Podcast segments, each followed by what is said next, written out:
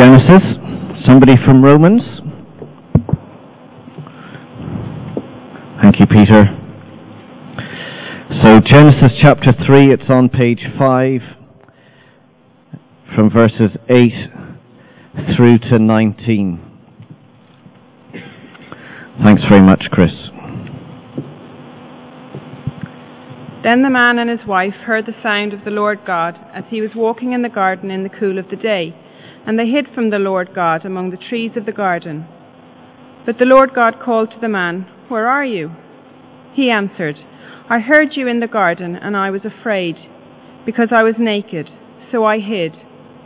And he said, Who told you that you were naked? Have you eaten from the tree from which I commanded you not to eat? The man said, The woman you put here with me, she gave me some fruit from the tree, and I ate it. Then the Lord God said to the woman, What is this you have done?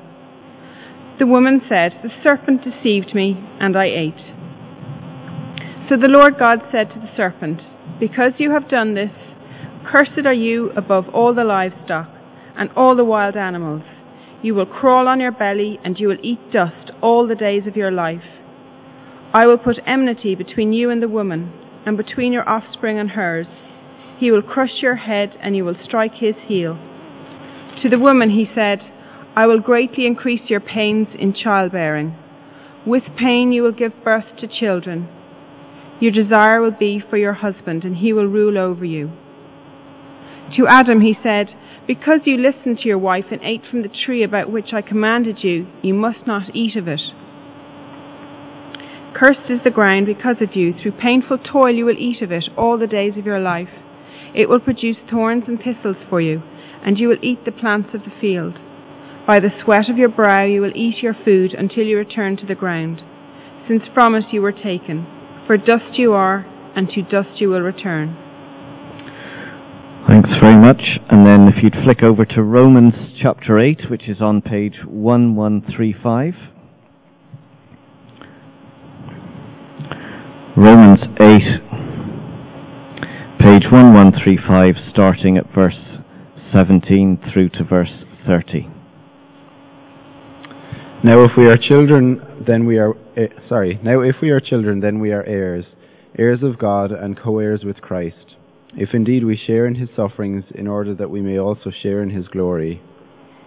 I consider that our present sufferings are not worth comparing with the glory that will be revealed in us. The creation waits in eager expectation for the sons of God to be revealed. For the creation was subjected to frustration, not by its own choice, but by the will of the one who subjected it, in hope that the creation itself will be liberated from its bondage to decay and brought into the glorious freedom of the children of God. We know that the whole creation has been groaning as in the pains of childbirth, right up to the present time. Not only so, but we ourselves, who have the first fruits of the Spirit, groan inwardly as we wait eagerly for our adoption as sons, the redemption of our bodies. For in this hope we were saved. But hope that is seen is no hope at all. Who hopes for what he already has? But if we hope for what we do not yet have, we wait for it patiently. In the same way, the Spirit helps us in our weakness. We do not know what we ought to pray for, but the Spirit Himself intercedes for us with groans that words cannot express. And He who searches our hearts knows the mind of the Spirit, because the Spirit intercedes for the saints in accordance with God's will. And we know that in all things God works for the good of those who love Him, who have been called according to His purpose. For those God foreknew, he also predestined to be conformed to the likeness of his Son, that he might be the firstborn among many brothers. And those he predestined, he also called. Those he called, he also justified. Those he justified, he also glorified. Thanks, Peter.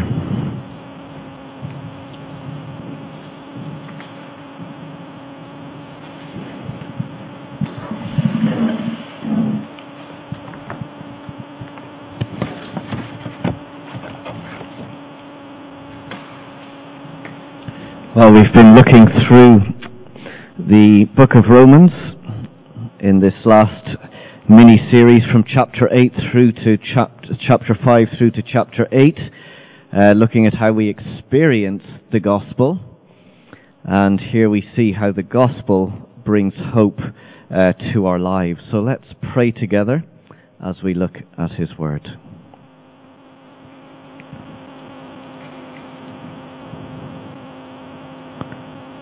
Our Father, we thank you so much for your many gifts to us, and we thank you for the gift of your Holy Spirit, the Spirit of Christ living within us.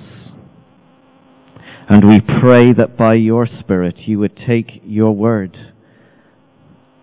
and make it alive in our own lives. Make it real and make it fresh. May it remind us of the eternal hope and glory that your people have. May it give us courage and strength for this coming week.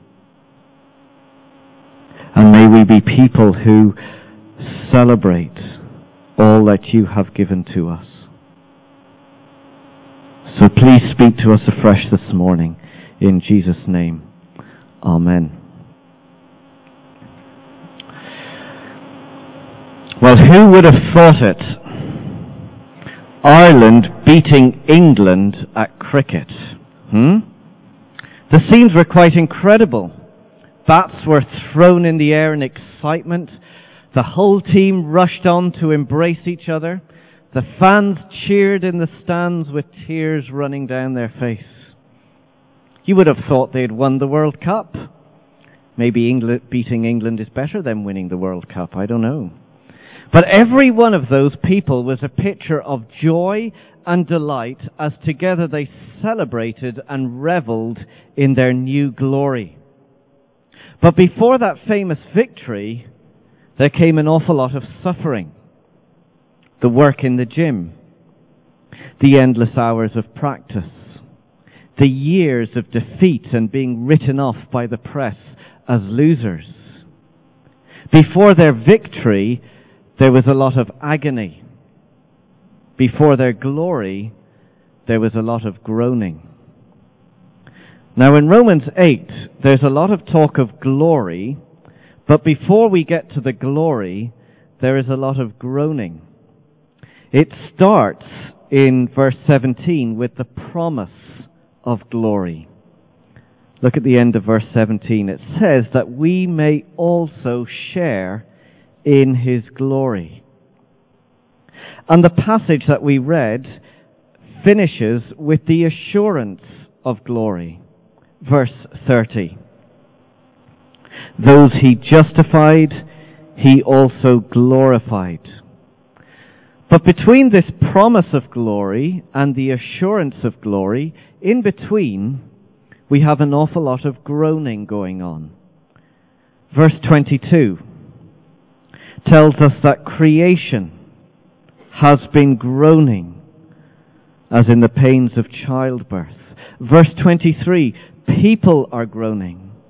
Not only so, but we ourselves groan inwardly. And the Spirit groans. Verse 26.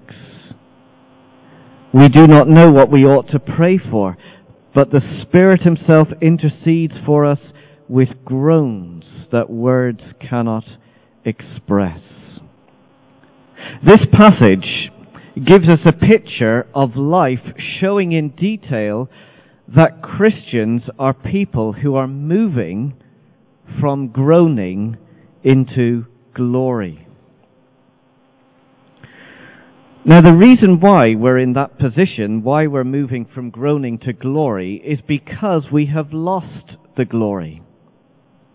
If you remember from our study last week, the first part of Romans 8 reminded us that those who have faith in Christ are supernatural people. The Spirit of Christ lives in us, empowering us to live the life that God has called us to. But being supernatural people does not mean we are suffering free people.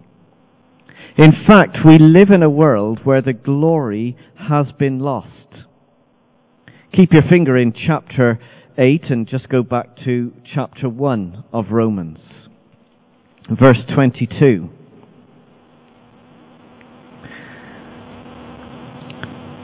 Chapter 1, verse 22. This is true of all people. Verse 22, although we claimed to be wise, we became fools and exchanged the glory of the immortal God for images. So it's telling us that we have exchanged God's glory for an imitation glory. Rather than looking to God for life and meaning and purpose, we have looked to idols. We have substituted God with things and people. And the consequences are a complete breakdown in the world's order. Look at verse 28 of chapter 1. Furthermore, since we did not think it worthwhile to retain the knowledge of God, he gave us over to a depraved mind to do what ought not to be done. You see, the people in this world do not reflect God's glory. We have distorted God's glory. Everything has become twisted. Go to chapter 3, verse 22.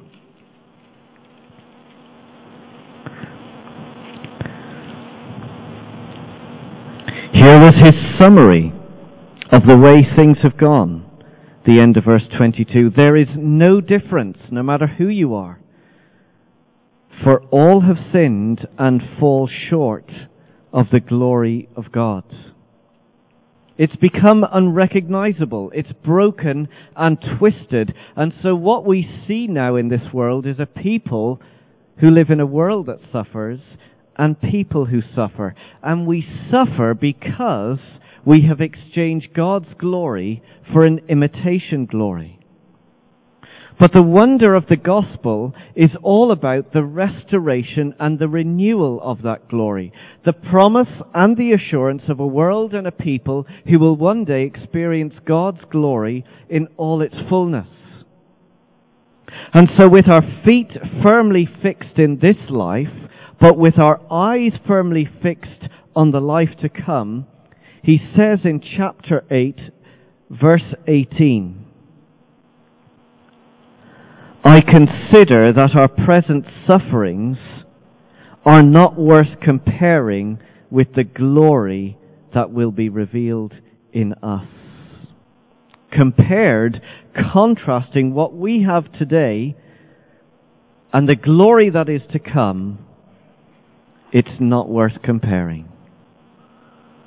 Christians are people who are moving from groaning into glory. Well, let's see how this is worked out in three stages. Firstly, creation groans for glory. All around us we see the signs of a broken and a decaying world. Verse 20, chapter 8. For the creation was subjected to frustration not by its own choice, but by the will of the one who subjected it, in hope that creation itself will be liberated from its bondage to decay. The story at the beginning of Genesis in the Garden of Eden, we had Adam and Eve, where they enjoyed a world which reflected the glory of God. It was full of beauty, everything in harmony with its creator. There was no death, there was no disease, there was no decay. There was enjoyment with God. But then they exchanged God's glory, didn't they? They substituted God for things and for people, and when that happened, the physical world broke. We read in Genesis 3 that God cursed the world. It was not just a cause and effect result, but God at work in the world. Verse 20. For the creation was subjected to frustration not by its own choice, but by the will of the one who subjected it. And ever since that day, we have felt and experiences the consequences. And we were reminded of it two weeks ago as an earthquake ripped through Christchurch in New Zealand. The plates that moved underground were an outworking of that initial curse. God who had frustrated the world. We see it in parts of Africa as thousands and millions live with drought. Some parts of that vast continent haven't seen a raindrop in years. Some parts in decades. The land is barren and cracked. Dried bones litter the landscape as children die as quick as they are born, with no food or water. And in contrast, in another part of the world, in Australia, we see it's been submerged through extensive flooding. Homes, towns, whole cities destroyed in what seemed like an endless flood. And that's not to mention the ongoing cycle of hurricanes and tsunamis and typhoons and other destructive weather patterns. The world, verse 21, is in bondage to decay. The glory has gone and the curse is at work. So what are we to make of all of this? Well, all this groaning in the physical world is a sign of the glory that is to come. Look at verse 22. We know that the whole creation has been groaning as in the pains of childbirth right up to the present time. Now, for those who've experienced the maternity ward, you'll know that it's a place where we see, and perhaps hear, a lot of groaning and glory. Before the glory of holding a newborn baby in your arms comes the groaning and agony of giving birth. But it's a pain that is full of hope because you know that at the end of it all you will hold a new life in your arms. In the same way, the groaning in this world, the earthquakes, the volcanoes, the destructive weather patterns, is like birth pains. It is all signs of a new and a perfect world to come. Verse 21. Creation itself will be liberated from its bondage to decay and brought into the glorious freedom of the children of God. With every earthquake, with every storm, with every lightning bolt, it's like creation crying out in pain, shouting at the world, telling us that glory is coming. One day there is going to be a world where there will be no more earthquakes, no more drought, and no more flooding. Creation is moving progressively from groaning into glory. But it's not just creation. Christians also groan for glory. Not just the physical world in which we live, but our own bodies suffer as well. Look at verse 23. Not only so, but we ourselves who have the first fruits of the Spirit groan inwardly as we wait eagerly for our adoption as sons, the redemption of our bodies. It's a reality of life, isn't it? That the moment we are born, we begin to die. That is the process of life. We don't like to talk about death, but it's too real for us to avoid. I was reminded of it again this week as I stood with a friend who buried his mum very well before the weekend and then died very suddenly. Somewhere along the course of life, things begin to slow down. Our vital organs don't function as they should. Our faculties begin to deteriorate. It may happen at birth, a rare disease or a syndrome because the genes somehow got twisted. It may happen as we grow old aches and pains increase. Sometimes they go only to return with greater force. Cancers grow and spread. And eventually our physical bodies fail. Look at what it says in verse 23. We groan inwardly. Every ache and every pain is a cry and a reminder that our bodies don't work and they don't function the way they should. The glory has gone and the curse is at work. And what are we to make of all this suffering that so many people have to endure? Well, for the unbeliever, the person who is not yet a Christian, it's completely hopeless. It's just an empty cycle of life. We've come from nowhere, we're going nowhere, and these things just happen. But for the Christian, it is so much more. Look at the end of verse 23. As we groan inwardly, we wait eagerly for our adoption as sons and the redemption of our bodies. Yes, we know from chapter 8, uh, verse 15, that we have been adopted into God's family. Yes, we have been redeemed. But that experience is only partial. Each aching cry, each shout of pain is a groan not just of empty suffering, but of anticipation for the day when we will enter into the fullness of our adoption and our redemption. Our cries and our pain are not empty and hopeless, they are cries of expectation for what is to come. Again, look what it says in verse 23. It says, We have the first fruits of the Spirit. The Holy Spirit in us is a mark. It's a sign and a seal on our lives that one day we will experience the redemption of our bodies in all its fullness and completeness. Look back at verse 11 of chapter 8. Here is real hope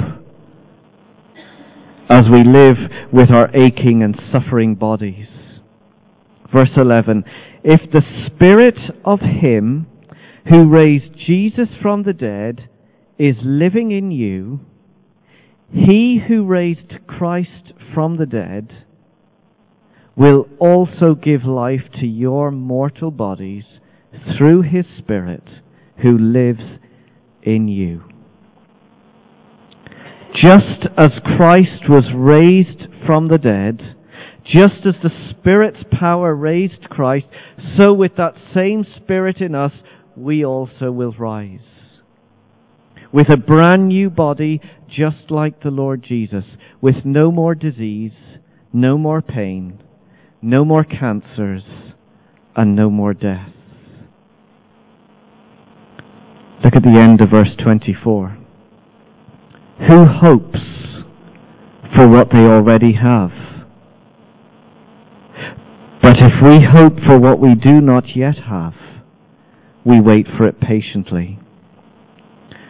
We don't want what we see around us. Because what's around us is broken, it's frail. We hope for what is to come. For what is to come is eternal. This life that we live in is marked not with glory, but with a curse. And so we wait patiently in expectation and in anticipation of what will be ours one day. Creation moves from groaning to glory, and Christians, because we have the Spirit within us, are moving from groaning to glory. Now, the experience of suffering in this world and in our lives has become so intense that we can feel utterly weak and helpless. And because of that, we discover that the Spirit within us also groans for glory. Look at verse 26. In the same way, the Spirit helps us in our weakness. We do not know what we ought to pray for, but the Spirit Himself intercedes for us with groans that words cannot express. As we journey through life, if we haven't yet experienced it, we will experience all kinds of suffering. It can be an illness. It could be the loss of a loved one. It could be the extreme poverty and wasted life that we see around our world. And at times, all of these things can be too much for us. It's overwhelming. All the suffering in the world. We feel broken and we feel defeated. The glory has gone and it's like the weight of the curse is crushing down upon us and crushing down upon the world. But into our helplessness comes the Spirit. Literally, He comes alongside, He joins in with our agony and pain. That's what's being said here in verse 26, the second part. The Spirit Himself intercedes for us with groans that words cannot express. He takes our cries and our shouts of pain, He makes them His very own, and He prays them out to God. Our helpless and hopeless groans are taken by the Spirit and turned into prayer before God. He joins with us in our agony and He prays it to our Father. But what's happening as he prays? What's this mystery of this groaning with words that words cannot express? What's being achieved in this prayer? Well, look at verse 27. And he who searches our hearts knows the mind of the Spirit because the Spirit intercedes for the saints in accordance with God's will. We're told, aren't we here, that the Spirit intercedes for us. He prays on our behalf. But we also know, and we saw this last week, that the Spirit in us is the Spirit of God. That's why it says in verse 27 that He knows the mind of the Spirit. So in effect, when the Spirit is praying, it is God who is praying to God. It's not something separate to God. It is the Spirit of God, God Himself within us, praying to God. So it's not just us who feels the weight of the curse. It's not just us who feels crushed by the suffering in the world. God also groans, longing and waiting for the glory to come. So these wordless prayers is God within us groaning out to God Himself for the fulfillment and the completion of His plan. It is God longing for His promised future, for He has promised that a day will come when everything will be put right. But the prayers that the Spirit prays within us is God Himself crying out to God, longing for the day when Christ will come again and renew and restore all things. Now, I don't know about you, but when you pray, we're always wondering, am I praying according to God's will? Is this what God wants? Is He going to answer? Well, if God is praying to God for us, we can be assured that that prayer will be answered. God praying to God for us. Praying that we will receive and that we will enter into His eternal glory. We can't get greater assurance than that. So creation groans for glory. Christians are groaning for glory and God Himself within us groans for glory. If anyone suggested to you a couple of weeks ago that Ireland was going to win the cricket against England, you would have laughed. You probably would have said, Cricket, what's that? Never heard of it. You say, it's not possible. It's in your dreams for something like that to happen. Well, the suffering that we face in this world can be so heavy that it makes glory seem unreal. It makes it seem just not possible. Our experience in this life of all that goes on is it's just a dream. The stuff you talk about heaven, it's, it's, it can't be true. But the gospel doesn't do dreams. The gospel isn't about wishful thinking. It guarantees and it secures our hope. Look at verse 29. And as we read these couple of verses, look at the unbroken chain that starts in eternity past and goes on to eternity to come. From eternity past to eternity to come. Look at verse 29. For those God foreknew. That doesn't mean that He knows about us in the future. It means He knew us personally and intimately in eternity past. Before we were even born, God knew us. For those God foreknew, He also predestined. Verse 30.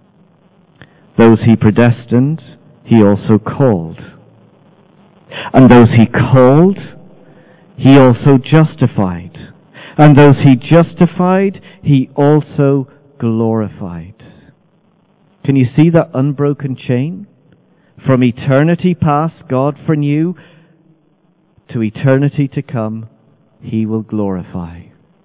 God begins the process, and God will finish the process.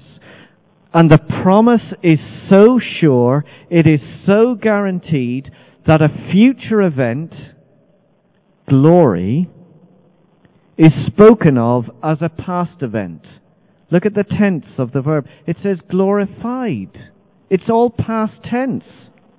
So something that we don't yet have, he speaks of as if we already have it.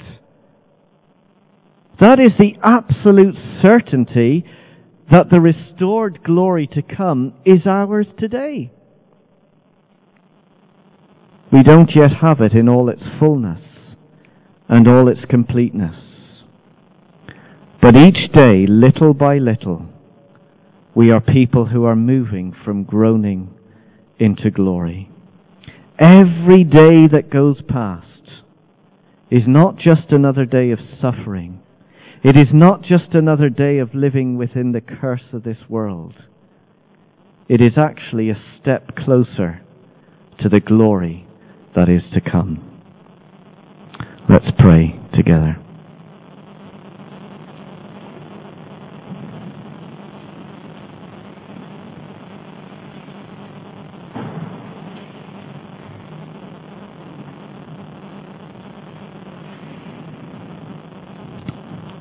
Father God, we thank you for this amazing promise,